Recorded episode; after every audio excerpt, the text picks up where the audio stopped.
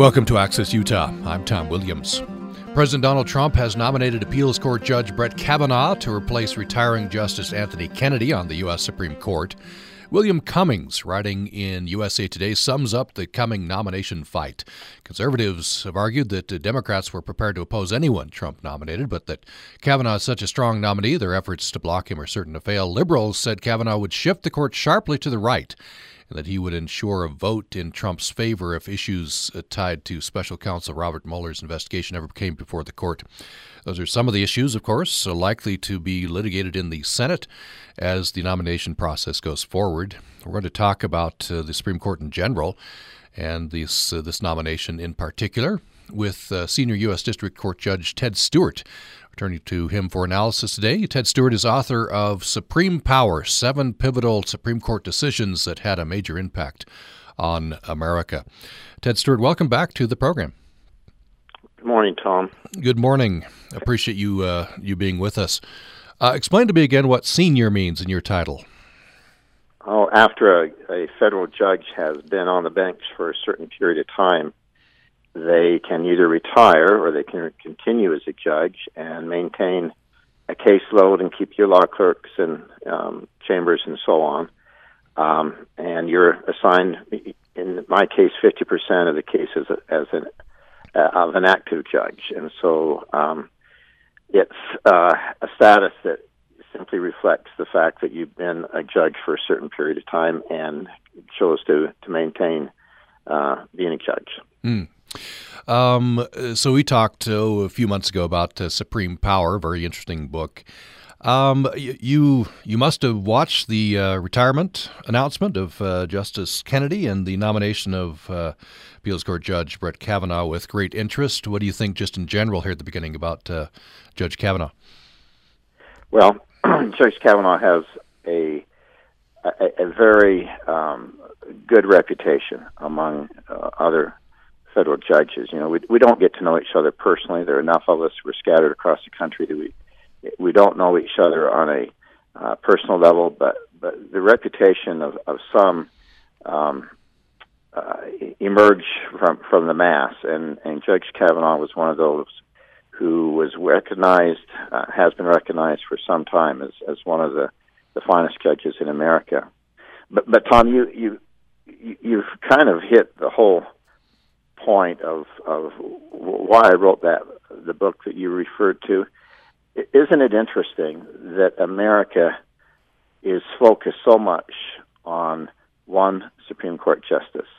That so many people watch with such great interest when Justice Kennedy announced that he was going to retire that all of America waited with bated breath uh, this last Monday evening to see who was going to take his place.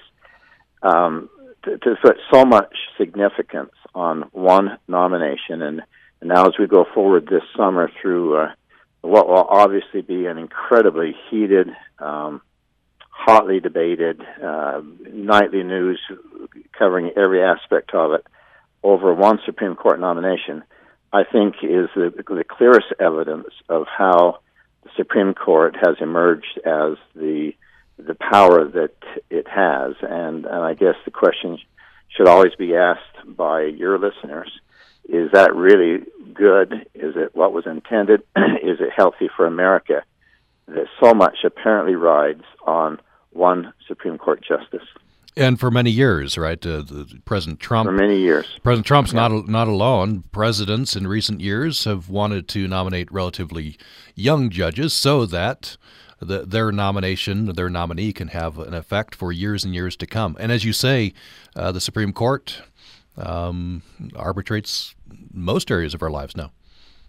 It does. It does, Tom. And you know, it's interesting. Um, the only justice to the United States Supreme Court that was ever appointed, who was from the state of Utah, was George Sutherland, and his nomination was was somewhat typical of how it used to be. And that was he was nominated one day. He was not even in the country, but his nomination was taken up by the Senate, and he was voted on and confirmed the same day. That's how it used to be. Hmm. Um, but that is not how it is. It's not how it's been probably for the last 40 years. And of course, you have some nominations that are so controversial that you actually have the process now named after them. Of course, we're talking about the the, the experience of, of Judge Bork, who was nominated to the Supreme Court by President Reagan, and he was what we now refer to as borked in his nomination process, and his nomination was defeated. That's the modern way of doing things. Uh, I think the old way was perhaps uh, what was intended by the founders when they said that the courts, the judiciary, would be the least dangerous of all the three branches of government. So the founders had, of course, this idea of uh, checks and balances, right? Um, Most certainly. Now, some people feel, I, I, don't know if you feel this way as, as well, some people feel the Supreme Court's become too powerful. Of course, there's arguments on all sides. There's arguments of executive power and Congress ceding too much to the president. But maybe let's talk about the Supreme Court. Uh, too much power, do you think, at this point? Well, that's a very subjective question, and I would be answering purely from my own perspective, and that is yes, I think it is too powerful. Um, there was a, a, famous statement by Justice Scalia yeah, in one of the last cases that he wrote uh, one of his rather stinging dissents in, and that was the, the Obergefell decision dealing with same-sex marriage back in 2015. And he, he stated in that uh, dissent, he said, you know, he really didn't personally much care about the substance of the case, and that is what the marriage law says. But then he went on to say, and, the exact quote was, It is of overwhelming importance, however, who it is that rules me. And in that statement, he was acknowledging that somehow or another the Supreme Court had assumed to itself such power that they, in effect, ruled America. Of course, that's not true in, in all instances, but, but it certainly is true in, in many. And so, and so much of, of the nation that we live in today has been, in fact, crafted by specific Supreme Court decisions. Uh, they impact every aspect of our lives at one time or another, it seems. And, and um, again, we're talking about nine lawyers. We're talking about the fact that we only need five of those nine to make a decision. So, in fact, so much of America has been shaped and framed by five lawyers on the Supreme Court. Hmm. And uh, the conservatives, you know, they talk about judicial restraint. They talk about uh, they decry activism. Um, it seems that uh, the Supreme Court's been very, very important, especially to the right, uh, politically over the years. And uh, you could you could see this as a big a big win, this rightward rightward uh, shift. I wonder how that squares, though. Some would say what you're really, whether you're left or right, what you really want, if you're seeing the Supreme Court in very political terms and you know stipulating that Supreme Court has become very important in our lives, is you want the Supreme Court to rule how you see things.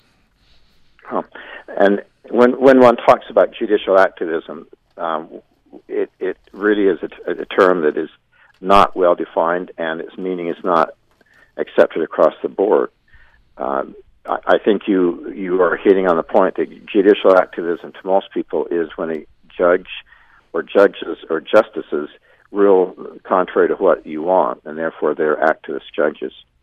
Um, I think you know in order to, to carry on this kind of a conversation, we have to define our terms a little bit more precisely. I, I think, in, in my mind, an activist judge is one who makes a decision to some extent or another, sometimes primarily based upon his or her political philosophy or view of the world or what it, the world ought to be. Uh, on the other hand, a, a judge that is not necessarily activist is one who feels themselves bound by the language, uh, the text of the Constitution, or the language or text of, of a statute that they are asked to interpret. and and if if we proceed with those two understandings of what an activist is, um, I, I think that would help us uh, understand that that an activist judge uh, can be either conservative or liberal in their political philosophy, and therefore rule, uh, make decisions, uh, you know, in accordance with what they want the world to be. Um, and so, an activist judge again is not a liberal; it's not a conservative. It's just somebody who makes a decision, uh, departing as as much as they feel comfortable, and getting away with from the actual language of the Constitution the intent of the founders or the language of a, of a statute passed by Congress. I wonder. Um, you said you feel the Supreme Court is maybe the balance of power is imbalanced, and the Supreme Court has too much power at this point. Uh, can can that genie be put back in the bottle? Can can there be a rebalancing? Tom, that that is truly an excellent question, and and I and I hate to keep coming back to my book, but I, but I will. As people have read the book and then have commented to me and discussed it with me, sadly, many of them are are frustrated because I really don't offer a conclusion or a suggestion as how the power of the Supreme Court can be um, put back, if you will, to what the founders intended. And I honestly don't have an answer other than than this, which is not terribly satisfying to most. And it's if, we, if you care about how the Supreme Court uh, views itself, what powers it, it assumes to itself, and what decisions it will render, you have to be involved in the political process and make sure certain that you support a president that uh, you believe will appoint the type of justice you want, whether it be a, a more activist judge or a, a less activist judge. Uh, and you have to make certain that your senators are, are going to be voting to confirm the type of judge of justice that you want. That really is about the only acceptable way of dealing with this going into the future. So uh, it seems like maybe the if you believe as you do, the Supreme Court has too much power. Less activist judges uh, appointed, and uh, and then they defer more to Congress. The, defer more to Congress, but in, most importantly, Tom, in in the big cases where they are interpreting the Constitution, they are they are more humble in in in relying upon the founders' intent, the language of the Constitution, and the understanding of what our government was created to do, and that was to prevent tyranny by the government over the people. Um, that type of judge or justice will probably sometimes defer to Congress, sometimes defer to the president. Very often they will not because they will view an act of Congress or an act of the executive branch to be excessive and contrary to the Constitution. Now, this is all on a spectrum, right? And I'm I'm thinking. I think we talked to you know in our previous conversation about this as well. I want to bring it up again now. Um, you know, some people will say, will point, for example, to Brown versus Board of Education and other civil rights cases as an example of how we, we, in some cases we don't want the Supreme Court to defer to to Congress and to the you know to, to the local governments because governments uh, in, those cases from that point of view are trampling on on rights. Absolutely, and and and you and you point to to one of the very best examples of what I'm talking about. Brown versus Board of Education was one of the most important decisions in the history of the country it, it absolutely had to result in the outcome that it did. But there was a, a problem, and that is in deciding Brown versus Board of Education, they made a decision not based upon an interpretation of the Constitution, in this case, the 14th Amendment to the Constitution, one of the Civil War amendments, but rather on social science, on um, some studies that had been done indicating that the great harm to young African American children um, because of, of the the segregation and the discrimination that they were facing. If they had made a decision based upon what the those who passed the Fourteenth Amendment intended, they could have reached the same conclusion, but it would have been founded in the Constitution. As it was, many in the South looked at the decision, looked at the, how the case was decided, and said, "You know, this is this is not based on a constitutional interpretation. This is based on some." Sociologi- sociological studies.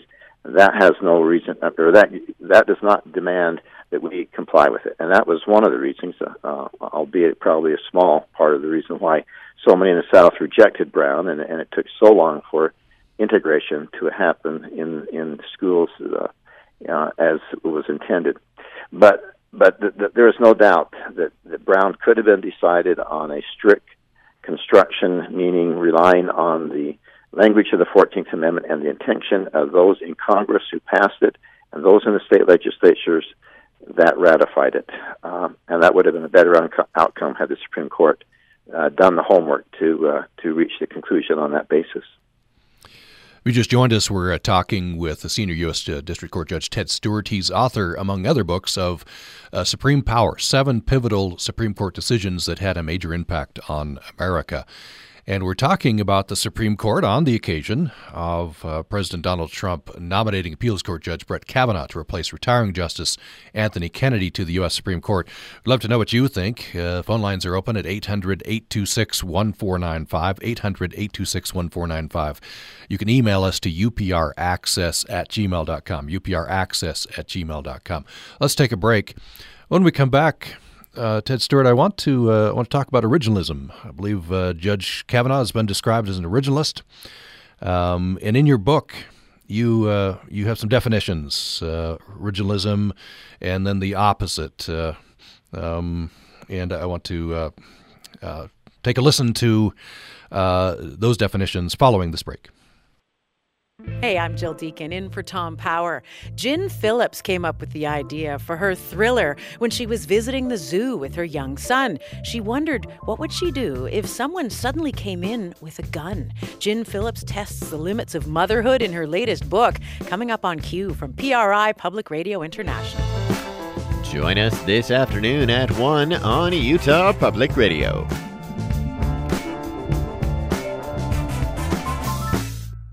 Programming on Utah Public Radio is made possible in part by our members and the Cache Valley Visitors Bureau, showcasing access to the National Forest for hiking, fishing, and camping.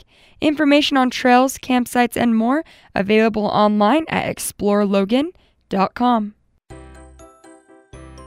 This week on Undisciplined, we're going to introduce you to a researcher who studies how government salary raises impact corruption. After that, we'll talk to a scientist who's been researching ways to grow plants in space for more than 30 years. Think those things have nothing in common? Think again. Together, we're going to be talking about the importance of rethinking in research.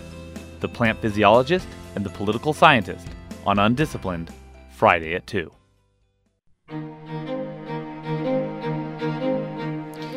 You're listening to Access Utah. Excuse me, I'm Tom Williams, and we're talking about the Supreme Court. Of course, a potential new justice on the Supreme Court with the retirement of Justice Anthony Kennedy. Uh, before we get to originalism, um, Ted uh, Stewart, and by the way, we're talking with the senior U.S. District Judge uh, uh, Ted Stewart. Uh, his most recent book is Supreme Power Seven Pivotal Supreme Court Decisions That Had a Major Impact on America. So, uh, Judge Stewart, uh, I wonder what you what you think the effect of a Justice Kavanaugh, should he be confirmed, uh, will be on on the court. Of course, this is uh, is uh, seen by many as very important because Justice Kennedy has been seen as a swing vote on the on the court. Well, I I, I think there has been a, a, certain level of of um, overwrought hysteria uh, when it comes to the original uh, our reaction to the nomination of Judge Kavanaugh for this reason. I, you know, the Supreme Court doesn't sit around in the morning and say, "Well, you know, what should we decide today? Uh, what uh, what precedent should we overturn? You know, what case shall we use to implement implement this uh, political agenda, etc." That's not how the process works. The process is much different from that. Uh, cases have to make their way to the Supreme Court. The Supreme Court has to decide which cases to take. Uh, there have to be four justices that agree to take any case to consider. Um, it, it's a it's a much more prolonged and deliberate process than uh, than is being represented, I think, by by many who are responding to the Judge Kavanaugh uh, nomination. Um, but in the end, Justice Kennedy was a fairly consistent conservative vote, uh, conservative in the sense of originalism, uh, in the sense of of uh, deference to allowing the people of America to make the decisions, in contrast to judge judges and justices. Uh, there are certain areas where he, however, departed from that conservative viewpoint um, in the minds of some, and, and those had primarily to do with the social issues. Um, he uh, defended uh, Roe versus Wade um, far more than I think those who originally supported his nomination expected him to. He was the deciding vote and and wrote the opinion uh, on the same-sex marriage case, Obergefell, and and he has a, a, a few areas like that where some would say, well, he was the swing vote, but as a general rule, he was fairly consistent uh, in many, many five-four decisions with the conservative bloc. Uh, just Judge Kavanaugh, if he becomes Justice Kavanaugh, I think most observers think that he will probably be in the same mold. Um, um, but one of the one of the most interesting things about uh, anyone who studies the Supreme Court, who looks into the processes that led to the nomination of specific individuals and what was expected of those justices once they'd gone on the court and how they then voted over the next 10, 15, 20, 30 years, it's rare that they ever turn out exactly how anyone expected. And so um, I, I, I'm not about to suggest what the court may be like in a few years after a Justice Kavanaugh, should he be confirmed, uh, has been on the court. And I don't expect, frankly, personally, that there will be much change. So. I wonder about that change. There's you know, the, the, in past years, especially from conservatives, there's been hand wringing, right? But uh, Justice Souter was a prime example, nominated by uh, a, a, Republican president, and in, in the view of some, um, started out as very cons- conservative, viewed as conservative, and moved quite liberal. It was a um, Justice Souter is one example. Justice Stevens is, is another. Um, Justice Stevens became one of the more um, uh, acknowledged um, liberal, if you will, living constitutionalists is how I how I would describe them. But but I think the shorthand is liberal.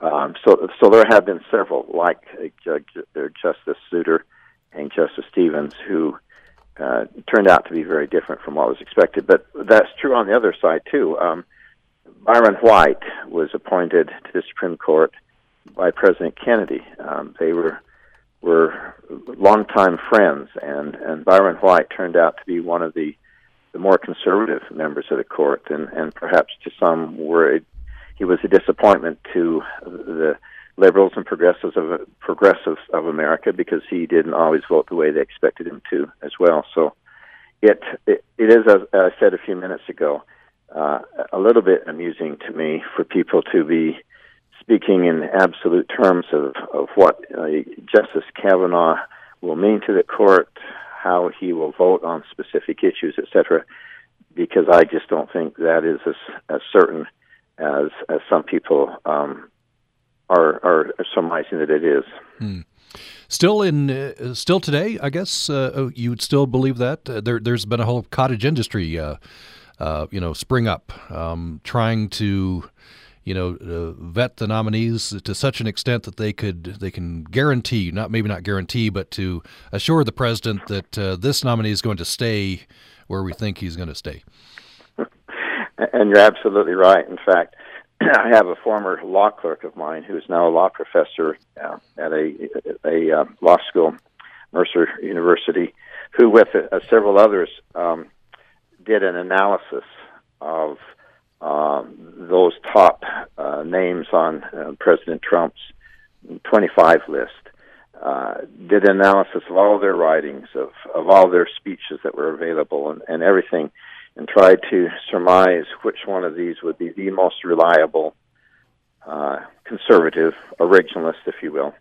Um, it, it uh, it's interesting that uh, um, Judge Kavanaugh was not at the top of their list. He was not the one that, that those deemed to be the most uh, conservative. Uh, there uh, were others on that list who, who their analysis indicated would be. So I think that uh, that suggests that the president was not entirely uh, basing his decision on on what he hoped they would be in terms of of their adherence to the Constitution or the uh, the language of the statute. But it's it is as you say a cottage industry. Uh, but but I would I would not bet much money on the certainty of any of these analyses in the long run. What if you could talk about that? what what might um, uh, wrong words provoke, maybe um, produce um, changes over the years in, in a judge's, I don't know, outlook, at least the outcomes. You've sat on the bench for, for many years. What what might uh, produce a, a, shift like like that? Well, Tom, again, an excellent question, and one that that uh, that perhaps I ought not to to to be too honest about, but I guess being blunt, it's just that once one, assumes a certain amount of power and influence, it's really hard to resist using it in different ways. And once you get on the Supreme Court, once you have that um, lifetime appointment with precious little that influences you outside of, of your own personal philosophy, it becomes really difficult not to want to decide cases to craft uh, an America in in the the shape and form and and uh, t- type of country that you want. It really is, you know, power in one's hand is is very difficult for most of us to to resist the temptation.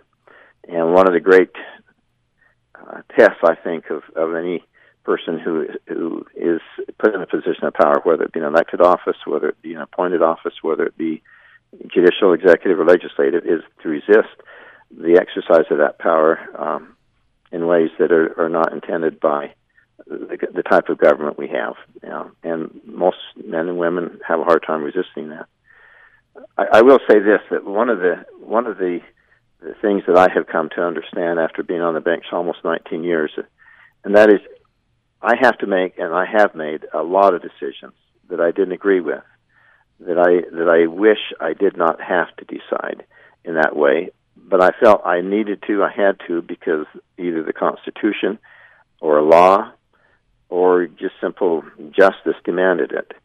And I think that um, if a judge or justice is examining their own decision making, the extent to which they find themselves uncomfortable with a lot of their decisions, that tells you that they are, in my judgment, doing the right thing. But if they're always comfortable with every decision they make, if if everything that they decide is exactly what they want it to be, in all likelihood, they're they're perhaps being what I call the living constitutionalists. They are simply imposing their philosophy on the American people through their decisions. We've received uh, an email from Steve. I want to to uh, read this and get any comment from uh, Judge Stewart that uh, he would like to make. Um, let's see. So here's what Steve says. In addition to locking in a right wing majority on the court for generation, here are some other reasons Kavanaugh should not be approved.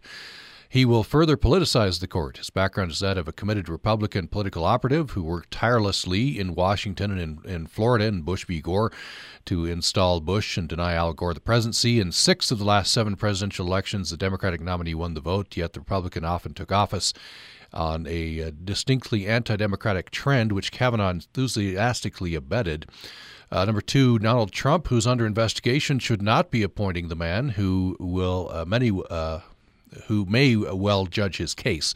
Moreover, from a guilty president's perspective, Kavanaugh is the perfect appointee. Kavanaugh has lately espoused the view that presidents are above the law and may not be bothered with civil and criminal legal charges while in office. This contrasts sharply with the view he held when uh, a Democrat held in office.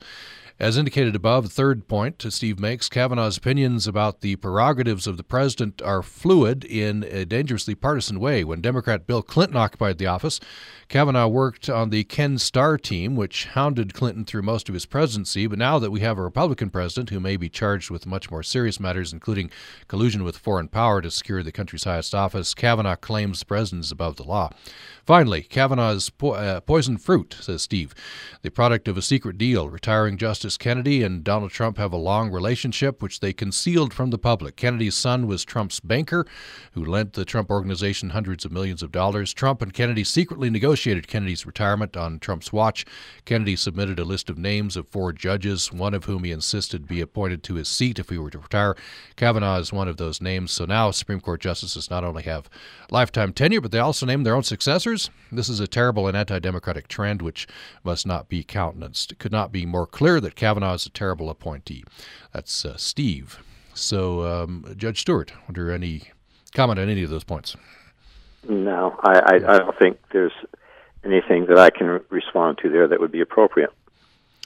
Okay, I want to talk about, and by the way, I uh, would love to get to your comments as well 800 826 1495 or upraccess at gmail.com. I mentioned before the break, and I want to get to this. Uh, so, in your book, which, uh, by the way, is seven uh, Supreme Power, seven pivotal Supreme Court decisions that had a major impact on America, um, you talk about originalism versus living constitutionalism. I wonder if you'd uh, talk a bit about both of those philosophies.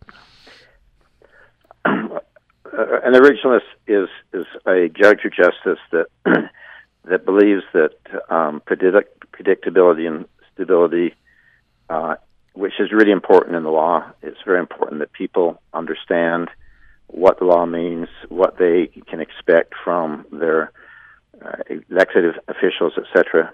Uh, and, the, and the originalist believes that that is best obtained by relying uh, as much as possible on the language of the Constitution, the intent of the founders, um, and always using that as as a starting point. It's uh, a, a a form of judicial philosophy, a form of decision making within the judicial branch that um, doesn't allow a, a great deal of of um, exercise of, of your own personal viewpoint on matters. You you you, you try again to to rely on the Constitution, or in the case of of uh, interpreting a statute, of what Congress intended. Uh, a living constitutionalist is someone who believes that uh, the Constitution is good, it's important, but the world has changed in 225 years. The Constitution uh, must be interpreted flexibly to to meet the modern challenges um, that we face in America, and um, in order to uh, make certain that uh, justice is done, uh, sometimes you have to make a decision that perhaps would not be one that the founders would have wanted you to make. So uh, um, it's a bit more subjective, uh, the living constitutionalist framework for decision making, uh, and it results in sometimes um, unknown outcomes, but of course, even originalists result in uh, outcomes that are not predicted as well. But I, I, that, I, that I think is a fair representation of, of the two, as, as I understand them, and as I think are. It is a fairly well accepted uh, definition of the two. And uh, uh, popular labels for each of those is uh, left and right, right? Conservative, uh, liberal, or conservative and liberal. Yeah, yeah. yeah. yeah. That, those are the shorthand versions. Uh, yes, you're right. No, the the originalists will argue, living constitutionalists, uh, you're just you're prone to the danger is you're making it up as you go, right? You're you're not uh, you're you're not going back to the original text. I guess living constitutionalists would say that one of the weaknesses of the originalist uh, point of view is that some things just aren't talked about in the Constitution in any way, shape, or form. Oh, and nor could it ever have been contemplated by the founders. You know what what kinds of questions uh, would confront a judge or justice today? um, and both sides have have great arguments to defend them. Uh, you know, I I have I prefer one over the other, but I certainly understand why in some cases a, a judge or justice might say, you know, I, I've just got to be a bit more flexible in my decision making. I mean, I, I face cases like this all the time, particularly in the area of interpreting the, the Fourth Amendment and what is meant by a, a, search and seizure that could result in certain evidence in a criminal case being excluded. Um, one, for example, dealt with, I dealt with some years ago when the question was whether or not a uh, a certain technique that is now used by some in law enforcement, where they um, are able to detect uh, the presence of drugs on a doorknob, and uh, using that to determine whether or not uh, a certain residence is being used uh, to distribute or uh, drugs or drug deals are being made out of it uh, founders certainly ever uh, comprehended the day when we would have the technology, and whether or not using that type of a scope to look at for the presence of drugs on a doorknob should be used to justify a search warrant of that residence. You know, th- these are cases that we have to decide all the time, and uh, interesting. The vast majority of constitutional interpretations I have to make as a trial court judge deals with the Fourth Amendment and those types of search and seizures. Hmm. Let's take another break. Uh, when we come back, uh, I'd like to get into uh, the the case uh, from the Supreme Court has been talked about the most, um, especially around uh, this nomination fight. Um, liberals are are fearing now that Roe v. Wade may be overturned, um, uh, and uh, and then of course there's the the idea of stare decisis, right? The the uh, precedent, the, the power of precedent, or or not, and the the court follows precedent uh, up until the time, in some cases when they don't. Um, so I want to talk about Roe v. Wade. You in the book, uh, Ted Stewart, you go back to ni- a 1905 case very interestingly, and, and link that all the way up to Roe v. Wade. I want to have you retrace those steps. We'll talk about Roe v. Wade following this break. Ah, parenting. So much good advice. You know, you should never kiss your child, you should never hug your child, you should never put your child on your knee. I'm Stephen Dubner. In the next hour of Freakonomics Radio, we send economists into the cold, cruel world of parenting expertise. Turns out it's full of people who just don't know the data. Join us this morning at 10 on Utah Public Radio. This is Debbie Andrew, Development Officer at Utah Public Radio. Utah Public Radio would like to thank Lucky Slice Pizza for sponsoring UPR programming. Find out how you can become a sponsor by emailing debbie.andrew at usu.edu. Happy 65th anniversary, UPR. What is it that can make hatred such a powerful force? I think hate can give aimless people purpose. It can take a life of petty frustrations and setbacks that are suddenly externalized through hate into kind of grandeur and a sense of mission. I'm Guy Raz, exploring the causes and consequences of hatred. That's next time on the TED Radio Hour from NPR. Join us Sunday afternoon at 2 on Utah Public Radio.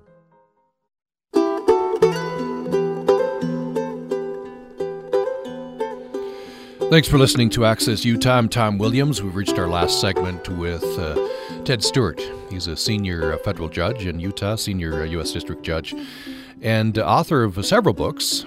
And the latest book's called Supreme Power uh, Seven Pivotal Cases That Had a Big Impact on America. Um, and we're talking about Supreme Court. Uh, just recently, this uh, week, in fact, President Donald Trump nominated appeals court uh, judge Brett Kavanaugh to replace retiring Justice Anthony Kennedy on the Supreme Court. The nomination battle will be joined soon, and uh, we'll we'll see what what happens. We're uh, talking about the Supreme Court in general here, and uh, this nomination in particular. If you'd like to comment, uh, love to get your email at upraccess at gmail.com, upraccess at gmail.com. So, uh, Ted Stewart, you talk about Roe v. Wade in, in the book, and but you set that up by going further back to 1905, a, a case the Supreme Court decided uh, about uh, working hours, I believe, for for bakers. Was it? It was, Tom. It, the case was Lochner versus New York. Uh, the question was whether or not the state of New York could dictate how many hours a week a baker could uh, um, allow uh, or, or demand of his employees to work. And in that case, the, the United States Supreme Court um, created, in, in fact, what is, what is referred to now as substantive due process. Um, due process is normally considered to be the means by which decisions are made, but in this case, they they created a substantive uh, element to due process, and basically they said that there was a, a liberty interest that was possessed by employees, uh, liberty interests, which allow them to contract with their employers to work as many hours as they wanted. Uh, in effect, they were defining what liberty meant under the Constitution, uh, giving um, the Supreme Court, an, a, an amazing amount of power, which it then exercised over the next 30 years, primarily in the economic area, um, striking down many state laws and some federal laws, saying that uh, no, that it infringed on liberty as we, the Supreme Court, defined it.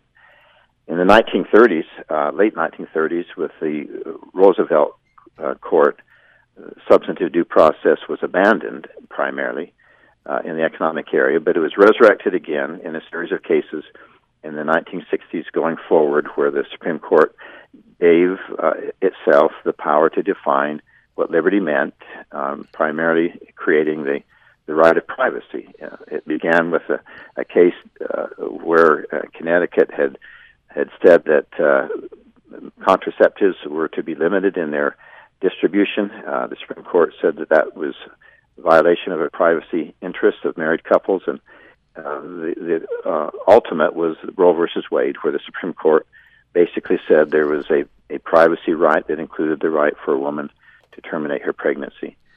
And substantive due process uh, was the basis for the Obergefell, the, the same-sex marriage case that I've referred to several times. Um, it it is in in essence uh, the Supreme Court or other judges saying, "I want to define what liberty means."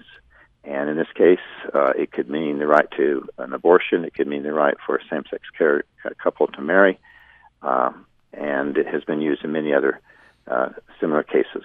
So it all began, though, with the, the 1905 Lochner decision, uh, the, the, the birth of, of substantive substantive due process. And if I remember my, you know, uh, constitutional law class, um, the, the, justices who discerned this right to privacy um, talk about the what the penumbra of the Fourteenth Amendment, or you know, the it's it's very much in the camp, isn't it, of the living constitutionalists? I don't know if an originalist would have come up with this. Uh, they they probably would not have. Uh, if if the Supreme Court uh, 1973, I think, was the year of, of Roe versus Wade. If the Supreme Court of 1973 had consisted of uh, John Adams and Thomas Jefferson and James Madison, etc., uh, they would never have decided the case that way. Uh, an originalist would not have. Um, one who believes in the living Constitution did. Um, and and it is interesting because Roe versus Wade, the actual decision, has been um, criticized severely by both those who are deemed to be conservative and those who are deemed to be liberal. The original Roe versus Wade decision, um, which which relied on a, an analysis of three trimesters and what uh, rights existed with a woman to terminate her pregnancy within the first trimester versus the second trimester and the third, and what interest the government, the state had in in in limiting that right during each of those trimesters. That has basically been abandoned, and the Supreme Court has reverted to uh, a an analysis of, of whether or not a substantial burden is placed on a woman by certain legislative acts trying to limit abortion. So it's interesting that you can have a judge who will say that Roe versus Wade was was a bad decision, but yet like the outcome and support the outcome. So I think as as uh, your listeners may listen to the criticism of of Judge Kavanaugh during the course of his uh, nomination uh, uh, hearings, that he may be there may be some writings or some place where he's criticized Roe versus Wade. I think it will be important for the listeners to discern whether or not he is critical of the decision itself, which again many on both sides of the political aisle have criticized or whether it is criticism of the right to privacy. Uh, and I frankly don't know what his view on that is. Uh, I will be watching as well to hear what he has to say about that. And of course, this is very high stakes. If you're, especially if you're pro-choice, um, if Roe, Roe v. Wade gets chipped away at, maybe this, uh, and and some say, well, this shouldn't be at the court level. This should be state by state. But if you're pro-choice, um, you're a woman seeking an abortion, very, very high stakes because your state might outlaw abortion or severely restrict it, as as has been happening.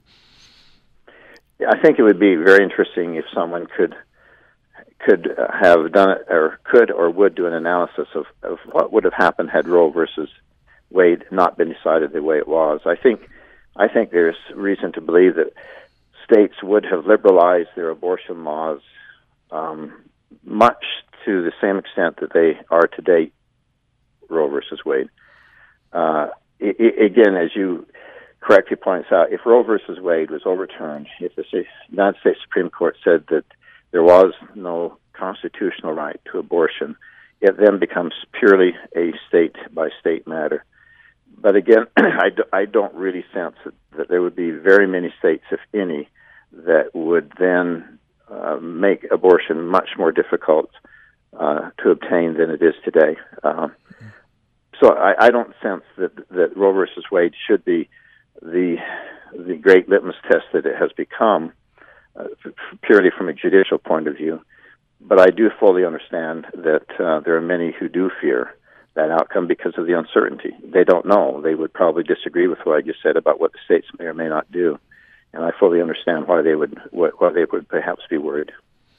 Uh, of course, you, you said many have criticized Roe v. Wade. Uh, on the other side, uh, reverence for precedent. Uh, do you do you think the Supreme Court will, in the coming years, is it more likely, less likely, to overturn Roe v. Wade, or maybe more likely, you know, continue to, to carve out and and and uh, shape that uh, what the, the rulings around undue burden, with with the effect of making abortion harder to get. I, I think it, it is highly unlikely that Roe versus Wade would ever be overturned. Again, the essence of Roe versus Wade is that there is a constitutional right for a woman uh, to to have an abortion performed in limited circumstances. That's really what Roe versus Wade says. I think it is much more likely that your former statement is true, and that is the Supreme Court will continue to deal with these cases um, one by one as different states pass laws uh, limiting uh, the right to an abortion, creating undue, undue burdens in the minds of certain litigants, and then those cases make their way to the Supreme Court. I think it's much more likely that it will continue on a case by case basis. Do you think the, the current political process does that have any effect on how justice then rules, how the court uh, then rules? In other words, do you think the Supreme Court especially looks at uh, the public opinion? Um, either they're human after all, but uh, they're, they're supposed to just look at the law, right? Well, that is a theory. I mean, one of the reasons why we have an independent judiciary, why we have lifetime appointments for judges and justices, is that the founders intended that one of the three branches would not be um, not would, would not respond to public opinion, would not be carried away by uh, an overwhelming viewpoint that the public may have, and in the end, they believed that that would result in greater protection of individual rights, uh, greater stability in government, and uh, in the long run, the, the prevention of, of tyranny by a, an activist minority or, or by a majority. That that was what the Constitution was all about. Um, I, I I know that there are cases in in the history of the country where uh, those who have analyzed them carefully said that the Supreme Court did get swept away by what was going on in the country. Um, were swept away by public opinion and um, uh, I, I have no way to dispute that. Uh, as you say, the nine justices are human. They have to go home and confront their wives, uh, husbands, and children, and friends and family, and they have to explain or or or, or, or respond to criticism uh, from people in the store, um, perhaps in their their clubs or their organizations or their churches, and and uh, you know they they don't welcome criticism any more than anyone else does. So the, the extent to which they respond to to a, a broad public opinion is is a very very interesting question, and I think human nature dictates that uh, there's probably some of that uh, um, much more prevalent than perhaps the founders would have intended, and perhaps many of your listeners would like.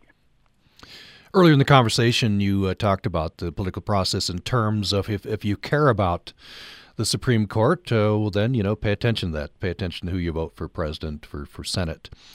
Um, and, you know, for some people, it's top of their list. It's the only thing on the list. For many others, it's, you know, it's one of many, and it's not. I, I wonder where you think people ought to be. Should, should this be top of the list for people when they vote? Well, if if you believe, as I have come to believe, that the Supreme Court has has assumed a, a position in our in our form of government that um, was never intended, that vests in in myself and others too much power and influence um, in the judiciary, then I think that those people should be very, very active. Uh, if, on the other hand, um, looking back at uh, how the courts have made decisions and the decisions that that have been made over the, one's life, uh, they're comfortable with what has happened, then perhaps I can understand why they don't want any changes and they don't want to worry too much about it as as a deciding factor in a, a political decision he or she may make. so it really is again very subjective, um, and uh, I I understand fully that there are people on that spectrum. There's a lot of people in America today who who are uncomfortable with the prospect of, of a Supreme Court that might be more consistently conservative or originalist. Um, I also understand those who who believe that uh, the Supreme Court has, in recent decades, been too much on the other way, and they desperately want it to become more dependable in terms of its originalist decision making. Um, it's it's purely subjective, and um, uh, people on both sides have good arguments and good reasons for the feelings that they may have, and including you know the the uh, individual who sent the email that you you read. Uh, I understand the the, concern uh, that that individual had about what what is happening and and how it's happening, but uh, it also reflects that uh, that that listener of yours who, who wrote the email fully understands the significance of the Supreme Court, and I respect him for that. Just have about a minute left, and I uh, wonder you you spoke a little bit about what you're going to be looking for. Uh, be tuning in with great interest to the hearings and the nomination of uh, Judge Kavanaugh. Um, wonder what you'll be looking for. Of course, the judge, uh, in in the fine tradition that uh, we, we, have, will be trying to say as little as possible on certain issues. But uh, w- what will you be looking for? Well, I, I I think the thing that that I hope does not happen, and that is that, that this does not become a a, uh, a matter of, of, destruction of the individual, the borking, uh, which uh, I referred to earlier in our conversation. If if the the senators who are going to be questioning Judge Kavanaugh focus on his um, qualifications, uh, the uh, he'll he has I think 300 opinions that he has written over the years on the D.C. Circuit, if they look at those and, and they find reasons to criticize his reasoning, uh, his uh, reliance on stare and or whether or not he's himself is a conservative activist judge, those type of, of questions and concerns I think are very legitimate. Uh, I hope it does not become though a matter of uh, people looking into everything that can be used to destroy him as an individual uh, and harm his family. Uh, I hope that can be avoided. Well, we'll be uh, we'll be tuning in with great interest uh, to the nomination process. Uh, we've been talking about the Supreme Court with uh, senior U.S. District Court Judge Ted Stewart. His most recent book is Supreme Power Seven Pivotal Supreme Court Decisions That Had a Major Impact on America. Judge Stewart, thank you so much for joining us again. Tom, it was a pleasure. And thanks for listening to Access Utah. Hi, I'm Steve Williams, host of Jazz Time on Utah Public Radio. If you enjoy tuning into my program Sunday nights, then come join me at UPR's upcoming event, Blues, Brews, and Barbecue on July 29th. We'll listen to music from Nora Barlow and the Sammy Hickson Blues Band with Jim Schaub and Doug Jones. Come enjoy the evening with me and the rest of the UPR crew. And at the end of the night, get dropped off anywhere in Cache Valley from a complimentary ride service.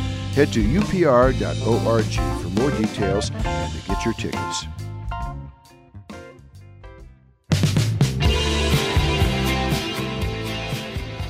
This is Utah Public Radio, a statewide service of Utah State University and the College of Humanities and Social Sciences. KUSR Logan, KUSK Vernal, KUSL Richfield, KUST Moab, KCEU Price, KUSUFM Logan, also heard at upr.org.